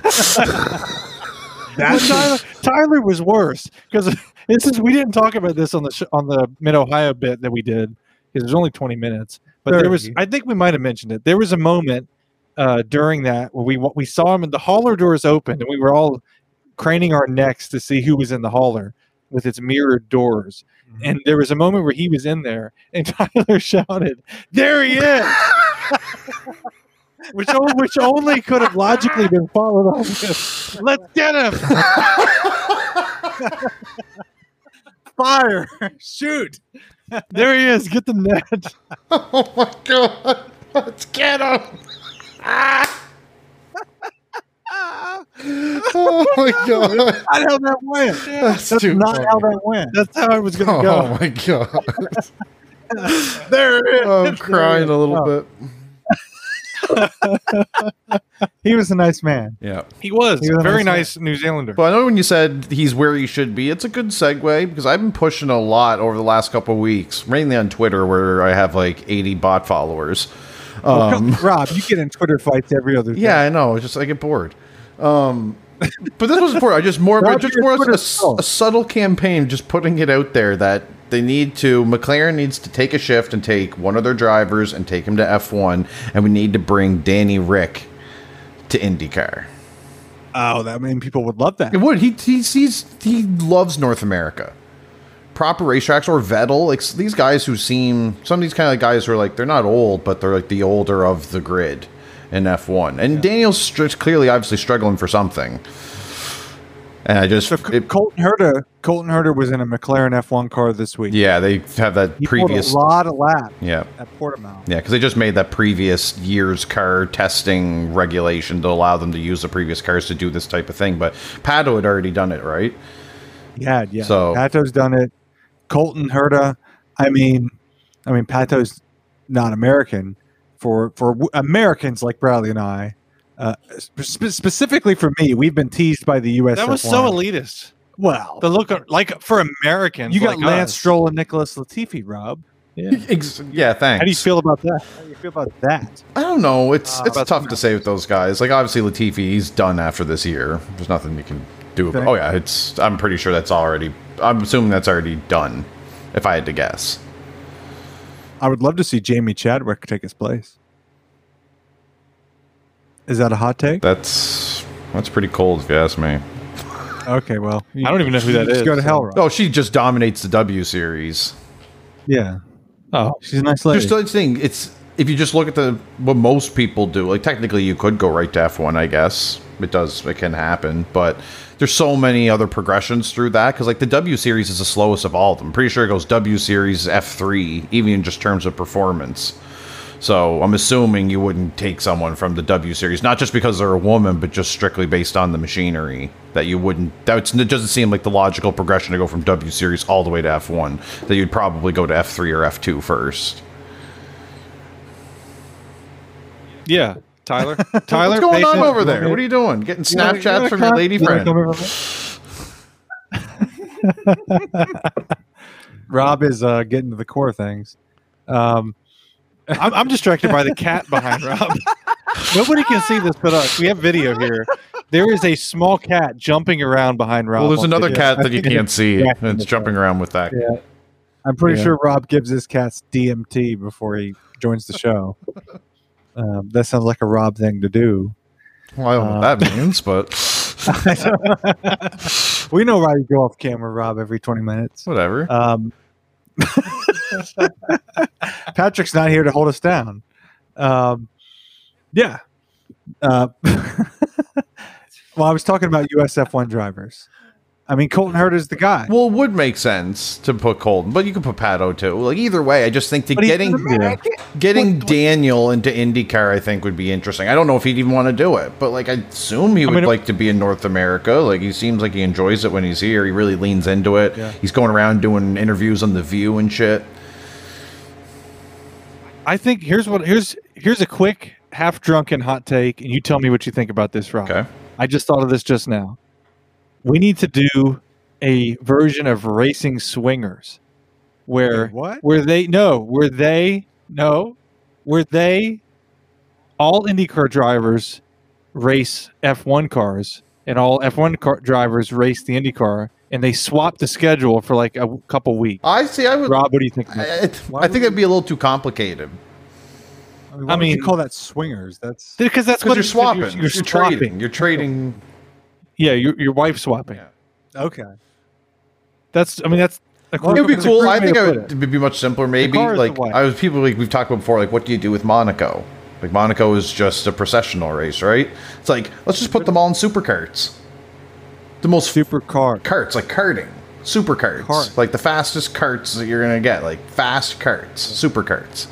I'm pretty sure is what they're called. Yeah, I think that would be the best way. Like, it'd be cool like if they had something like that, like an all-star race, something like that each year where it's like everyone got in identical machinery and you truly got to see where people's pace was. And like karting is the most like fundamental, like natural racing that almost all those guys started with. It'd be cool to see them all do it every once in a while. I can't disagree with that. Something like obviously Bradley's idea would be probably more spectacle, but you could make that work. But anyway, and we have to admit, IndyCar is better right now. Well, I guess overall, I think IndyCar is better than F1, purely just based on the you can reasonably guess what a podium will be in F1 on any given weekend, especially if you've taken in practices and qualifying and stuff. In most cases, especially if you know the track, like, you can be reasonably sure what the top 3 to 5 are going to look like. In IndyCar, you can't. You just can't. On any weekend, yep. I just have no, like, you can be like, okay, well, Pato and Colton and this, like, they're going to be in Newgarden and Palou, like, they're going to be near the top. But, like, in a lot of cases, it's just, like, the order and what's going to happen, it's completely unknown. And if you told me you knew what the podium was going to be, I would call you a fucking liar. Yeah, I agree. So that's, for me, it's just the unknown of it. It's actually watching something unfold and not knowing what's going to happen next entirely. And like all like the additional pit stops and everything, it just, I find the format for it just provides better racing for people to watch anyway, whether drivers agree it's better to actually race in, I don't know. I mean, look at what we had at Mid-Ohio. I was geared up for Pato to just take the pole and win, like your typical F1 for, you know, progression, and then the McLarens shit the bed. They literally caught on fire. They did. Yeah. Well, one of them did. Yeah. So I mean, and I like Chevy engines, right? And I like watching IndyCar racing more. I think, like, I enjoy the IndyCars themselves over the Formula One cars. Yeah. And the aero screen, everything about them. I prefer the appearance of the IndyCar over the new Formula One car. They need a new chassis, though. They do. Yeah. It's dated now. What, 2011? Yeah, because Scott Dixon, this was something that happened maybe earlier this year. Scott Dixon was fairly critical of what they have, and he kind of described it as maybe a IndyCar, the current car, the current Dallara, being like a feeder series to F1 type of thing. If you search it out there, there's a quote and probably an article about that, but Scott Dixon was pretty critical, and I trust Scott Dixon based on his experience. So yeah, they do need to do some changes there. Well, there's a new chassis, right? They get a new engine next year. Like, I know they're trying to get more OEMs. Oh, okay. They're trying to get more than just Honda and Chevy. Yeah, which would be really nice. Like who? But even then, that's just the engine manufacturer. Who really cares in the end? Like, to watch the racing, does it really matter to us what's under the hood? Yeah, I don't actually pull for just the Hondas or just the Chevys. But they obviously put something in store for that. You hear it whenever a Honda or Chevy wins. They plug. Oh, it's for sure. There's an upside to someone getting in on it if they're willing to. But there was I forget if it was Sports Car 365 or Racer. There was an article that came out, I think today, about IndyCar tried to do the kind of spec chassis but manufacturer aero, and it didn't really work out, and it's been scrapped. And then IMSA has really succeeded with that, the spec chassis but the manufacturer aero with the prototypes. Yeah, and we're seeing that now as the all the prototypes start to trickle out. Lanky Turtle, who's a really well-known YouTuber for good video content in Florida at Sebring and Daytona, he made, it was kind of cool to see. I've watched his videos a lot because he does really good pure sound videos.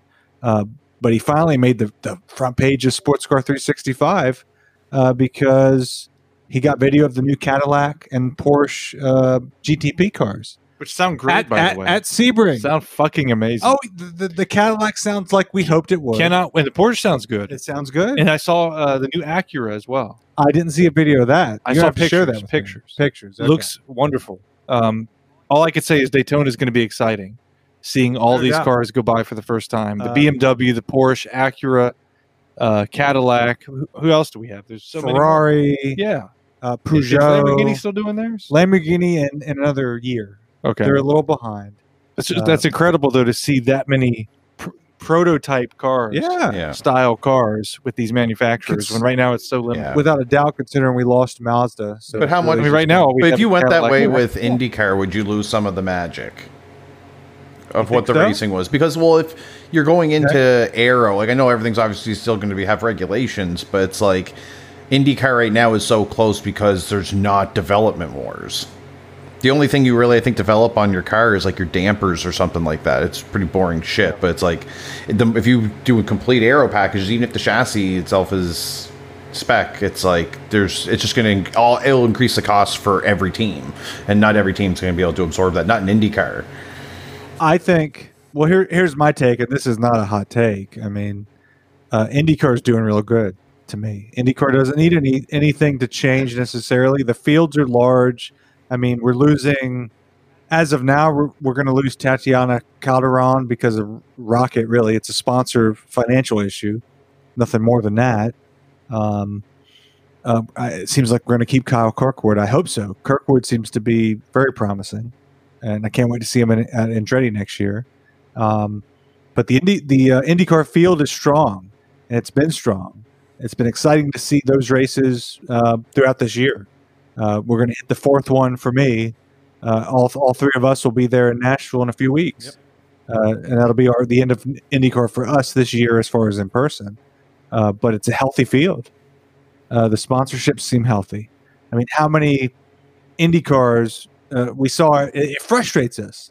I guess I shouldn't complain about it, but it frustrates me to see, and I know I see it on the IndyCar Reddit. It's frustrating to see that a lot of the IndyCar drivers will change liveries dramatically, race to race. And I mean, I think it's confusing. It's confusing when you're watching in person. Yeah, it's confusing because you think when you think of liveries or paint schemes, you think of F1, you think of NASCAR, and in each of those, it's a trademark type of thing. It's immediately familiar. It becomes famous to you. I mean, you think of in NASCAR, you think of the Jeff Gordon DuPont, Jimmy Johnson Lowe's type of thing, and F1 obviously the two cars, the team cars and their team liveries. But in IndyCar, they swap around so much, some of the teams. Because it's America. Freedom, motherfucker. I know that. And the thing is, we've talked about it. You're saying Formula One is so repressed. Well, that's why I call IndyCar Formula America. I like that. I'm not going to... After having gone to an IndyCar race, I'm not going to dispute that. Yeah. No, but... IndyCar is Formula America. I want that. When you get on the ground, it's Formula America. It is. But this is I want that purity, but at the same time, I recognize that if we didn't have really supportive and motivated and paying sponsors and things like that, that none of this would happen, no matter what. It doesn't matter what the drivers, how they are, whatever it might be. Yeah, but also in IndyCar, like you get one per team, like running multiple teams, kind of thing. You know what I mean? Like, yeah. I guess it is an F1 too, like their sister teams and stuff. Yeah, it's true. It's just. Why I don't know. IndyCar I think is fine. Like, I don't think they need to change too much. Like the new, it'd just be cool to get a new looking car to go with the new engine. You know what I mean? Yeah, it's gonna be hard to be like, oh, there's a new engine. You just can't see it. You know what I mean? I think. So Bradley, being somebody that was lukewarm on, Bradley was lukewarm on anything but IMSA. Is that fair? Yeah, that's fair. Fair. Yeah. Have you warmed up to IndyCar more after seeing Mid-Ohio? Absolutely. I know Bradley said something that we walking around the paddock helped because that gives me that experience with IMSA and everything else. Sports car racing is what draws me to that. The openness of it. Obviously, we had to pay a little extra money to get in there, but it's the same vibe. Still there. Yeah, it's the same vibe, except there's the little extra hype that the drivers are more famous. Sure. So for us, like we talked about earlier, it's more of the chase of what drivers can you catch and get autographs and such things like that. Rob's laughing at that. It's the thrill of the chase, Rob. Stalking Scotty. The thrill of the chase. It's prey and Bradley just stop. Predator. It's prey and predator. Yeah. Punch it out, folks. Punch it out. Going to jail. Yeah. Ladies and gentlemen, I just think Predator Racing Edition. IndyCar just got to do a better job of bringing eyes in. Like that's clearly what it comes down to, because all motorsport is hinged on TV rights almost exclusively in a lot of cases, especially IndyCar. Yeah. So that's the biggest thing. Why do they have things playing in a Sunday in the afternoon and F1 beats the shit out of them in the ratings when a race is on at 9 a.m.? Yeah. You know what I mean? So that's tough. IndyCar stands a really good chance if the viewing is right. So Rob, you're in Canada. Yep. Are you able to view IndyCar? Convenient? Yep. Good. Yep. NBC coverage has it here, so that gives me hope. Yep. And you can watch. I think in Canada you can watch a lot of it online for free, just like IMSA. Like IMSA TV is free in Canada. Good. Because I agree with you, Rob. Am I more fired up to watch the start of an IndyCar race than I am to watch the start of an F1 race? Yeah, most likely. The lights out and away we go for an F1 race, I'm pumped for. But the full IndyCar race, I'm pumped for. Yeah, exactly. The entire race. I wish, like, I don't know, just like they're able to do things like refueling. It's one thing I love about IndyCar. You refuel, and it just brings in different strategies and stuff, right? So it's like F1's just a little too predictable in the name of safety. And I know that's obviously what it's always about. Like, you need to be safe before anything else, but it's like clearly other people can do it. Other organizations, like, why can't F1 have that type of thing? Like, you watch Indy races sometimes, they'll have 3 pit stops. Yeah, that's amazing. Because pit stops are a huge part of where races, you know, wins and, or, you know, people win and lose races, or things happen. Sure. It's in, you know, in laps and out laps and stuff, right? So it's just more than a 2-second stop. Yeah, yeah. Push to pass. Wait. Yeah, yeah. Push to pass. Hey, Rob. Way better than the battery deployment in F1 racing wise. Just wait 10 years and they'll make a pit stop to recharge the battery of the car. Oh, good God. Oh, that just made me sick. Yeah, yeah. Come and on. Then you, Rob, in 10 years, when you're standing on the straightaway, you'll just hear that little whine of the electric motor. That's Formula E. Come on. But that's the future, is it not? I don't know. That's what's... No, that's me and Tyler have talked about this before, and you must have been there. It's that we've always kind of hoped that, like, even as things continue to electrify, there'll be enough support for motorsport that will always... Everyone will be able to agree, for the most part, like, that we should have this little carve-out for the internal combustion engine. Yeah. Yeah, there will be a place, if nowhere else, it will be the only avenue for the combustible. Where that's the only place you'll ever hear those sounds again. Yeah, and then certainly at age 50, 60, 70, we old fucks will be there. Yeah, exactly. Pleasuring ourselves to the sounds of these cars. Okay, thanks. The elephant in the room. You lost me at old fucks. Yeah, the elephant. I wouldn't know what that is. I apologize to our supporters. The elephant in the room, really, when we're talking IndyCar this week, I mean, hell, there's a lot to talk about when you're talking about IndyCar. There's the connection to F1 when you get Colton Herta in a McLaren over this past week, but it's that Alex Palou story. It's the who's going to McLaren, who's going to Ganassi, is Andretti Autosport imploding, and therefore is the Andretti Formula One goal imploding? I feel like that IndyCar is really the top of the news feed in motorsport news over the last couple weeks. Well, for me anyway, I know I go on Twitter and it's all I fucking see. So that's just because based on what I look at. So, but yeah, there's lots of news for it. It's silly season or whatever you want to call it. Yeah, I mean, I don't have a hot take for the Palou situation. I think anybody that would listen to us knows the situation. Yeah, there. I don't have anything insightful on it. Ganassi claims Palou. McLaren claims Palou. I guess the biggest thing to me was people that follow and try to keep up with the silly season on Twitter/Reddit. It was hinted by, I want to say it was Tony Kanaan that hinted that we would all be shocked by the third era McLaren SP driver. Because we know that, obviously, we know Rossi's going. We know Pato is staying.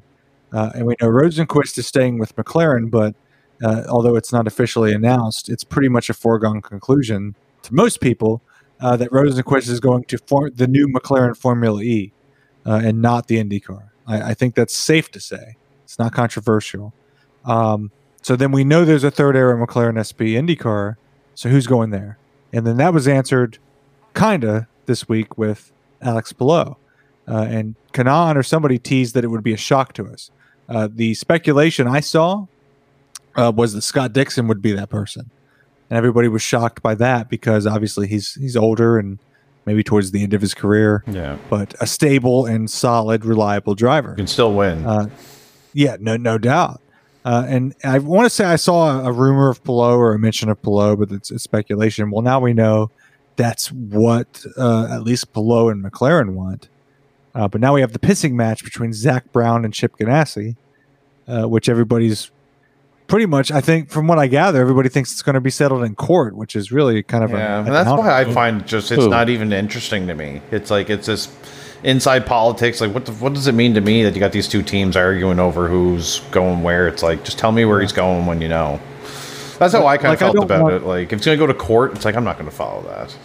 Yeah, I feel like if you're into politics, and you, I mean, we want to stay away from court. We see enough court in politics. Yeah, so I don't know. It's we're not big court fans. If you're a Major League Baseball fan, you're tired of negotiation drama. Because you have lockout. The Andretti stuff is interesting to me because it's about what's happening on track.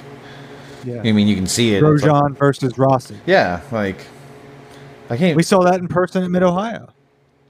Did in fact, and apparently we were actually there. Imagine that. Apparently there was a dramatic meeting at Mid-Ohio. Yeah.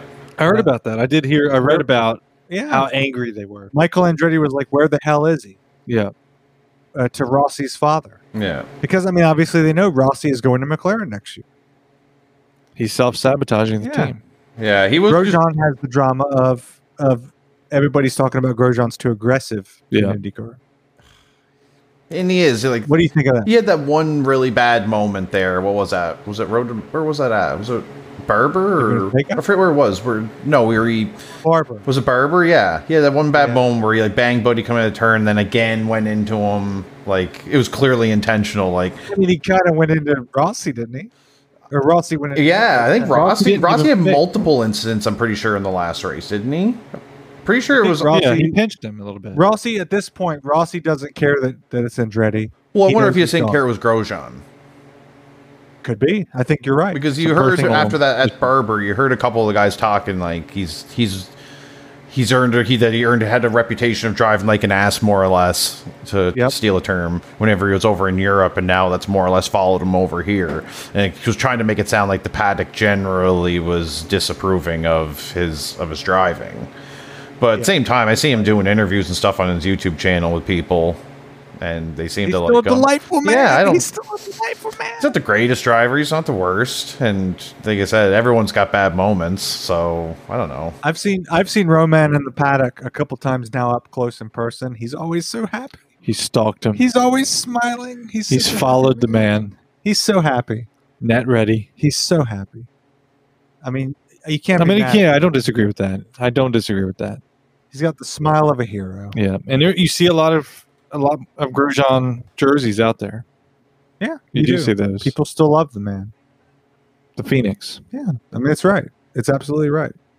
To some, he can do no wrong, and the fans like him. The drivers seem to have a different take. He's fun to watch. What they think? I mean, hell, what would they know? He was fun to watch at Gateway. He was fun to watch at Laguna Seca last year. So I'll take that. I'll take that all day long. I don't care what the drivers think. His co-drivers think of him. If he makes it entertaining to watch like he did in those couple of races last year in the Dale Coyne car, keep that coming, and I'm good with him. I have no complaints. Rob, you look like you're deep in study. Yeah, I pulled up a little short clip of the Grosjean Rossi incident because I was just I was like, what happened in that? And he pushed Grosjean off the road, but then like the next lap, he took him right off the road. They both went out. So they did. Yeah, the second. Yeah, so it was definitely Rossi that time. It was his fault, but like I said, I'm sure they had the chat about it. Well, they all did. I mean, obviously, one thing is for certain: Rossi is short-lived for Andretti, obviously, and Grosjean is probably going to be there for a minute. So we got that. Rob, you're not going to the Toronto Indy Grand Prix this weekend. I am not. It's just too many trips. Consolation. You're coming to Nashville in a few weeks. Nashville. We will be laying physical eyes on you in a few weeks in Nashville. As opposed to what? Yeah, as long as it's just eyes. Virtual eyes. We will touch you in 3 weeks, Rob. Please stop. Please stop. Let me rephrase. We'll have the ability to touch you. Yeah, the ability. You can at least think about it. Whether we execute that is to be determined. The ability and the opportunity. We're going to give Rob a big hug. Yeah, I can pick him up from the airport. A lingering, uncomfortable. No. Yeah. No. Yeah. No. Oh, for sure. Rob's tuning you out right now. Rob. I just saw an article, something about Frankie Muniz trying to drive again. He's driving, yeah, he's been driving late model. Yeah. Malcolm in the Middle drives late. Yeah. Interesting. I did not know. He's trying to get an NASCAR ride somewhere. You did? Yeah. Tyler invited Frankie Muniz on the show. I mean, ladies and gentlemen. You know, I would die. I would die. I wouldn't even be able to talk. Yeah. I just sit there like... I mean, I loved Malcolm in the Middle. That show was unreal. Oh, I did. Go back and watch it now. It's still unreal. Why don't you ask Bryan Cranston to be on the show? Yeah. Did you see him as a racer all that time? No. Maybe we could do it. We never talk about late models. Let's get him on the show about podcasting for his racing. Let's do a Malcolm in the Middle reunion on Into the Apex. The thing you would least expect. Yeah, exactly. Would put us on the map. It's like fans of Malcolm in the Middle. Yes, I guess I'll listen to this racing podcast. He does drive late models. All right. All right. Good. I think they don't think we can go anywhere else where they. Yeah. That's, I'm tickled pink. Crescendo. I bet you are. Keep asking him to come on the show. I won't stop. I'm gonna start harassing Frankie Muniz to come on the show like this on Twitter every day. Every day I'm gonna tweet at him. I'm doing it every fucking day. In fact, all listeners of this show, if you have Twitter, please tweet Frankie Muniz and hashtag Into the Apex and ask him to be on the show, and maybe he will get on the show. Maybe. And we'd probably have a great time with him. Oh, for sure. Please Twitter harass this man in a polite way. Please. Oh, my God. In a nice way. Oh, my God. Show your support for this man. Yes. In his racing career. Correct. I think what we should do from now on is just invite random people who have nothing to do with racing onto the show. Well, I don't know about that. I know. That's a stretch. Good night, Thanks Bradley. For bringing me back to reality very quickly. Good night. Thanks for bringing me back. Rob, we appreciate you. Yeah. We've missed you. Missed you guys too. We missed Patrick a little less. Yeah, I miss him a little less now that I know he just didn't come. Yeah, he chose NIS. He chose iRacing. Yeah. iRacing's always there for you. Yeah. Into the Apex is not always there. I feel like Patrick is Airbud but he chose not the kid. He chose the other guy. What? He chose the clown guy. Do you even remember what? Yes, he chose the clown guy. Who's the clown guy? Airbud's original owner. I don't know what you're talking about. Everybody knows what I'm talking about. Shut the hell up. We were 10 years old. Patrick did not choose the kid. Patrick chose the other guy. The adult. Yes. Oh, you got to choose. That abused the dog. You got to choose the kid. Yeah. Patrick chose poorly. Rob looks confused. I just sent out the first tweet to Frankie. Yes. What's the hashtag, Rob? What's the hashtag? No hashtag. Oh, no hashtag. No hashtag. Okay. Yeah, Rob's not equipped. Rob doesn't know how to tweet. What are you talking about? Rob knows how to tweet. Rob is a Twitter troll. I'm not a troll. Rob is every other day I open up the Into the Apex Twitter and I see Rob Gugor tweeting troll tweets to Eric Weinstein. Not Eric, it was Brett Weinstein. Which one of the Weinstein? And guess what? He blocked me. We just can't take dissent. Yeah. We have strayed from sim racing, folks. Yeah, that's fine. That's fine. It's been long enough. I think we deserve our liberty. Yeah, really. Any other topics you want to hash out? I think we're good. I think we've hashed it out. The second half of Into the Apex from the studio remains infamous. Thanks, guys. The first half, holy hell, Nick was amazing. I think. As I said towards the end of that interview, all sim racers, I think, have somebody to pull for in IMSA and any other racing. Check him out.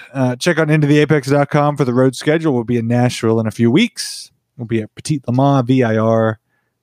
Maybe we might pencil in some Indianapolis 8 hours. I don't know yet, but we may pencil in Eldora.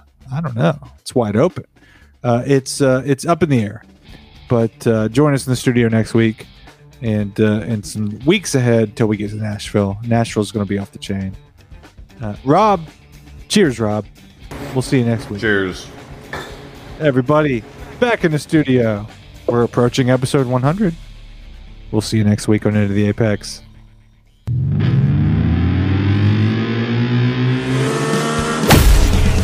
You've been listening to Into the Apex from Mad Sim Racing Media. Check out the show's upcoming road trips and join the community at intotheapex.com.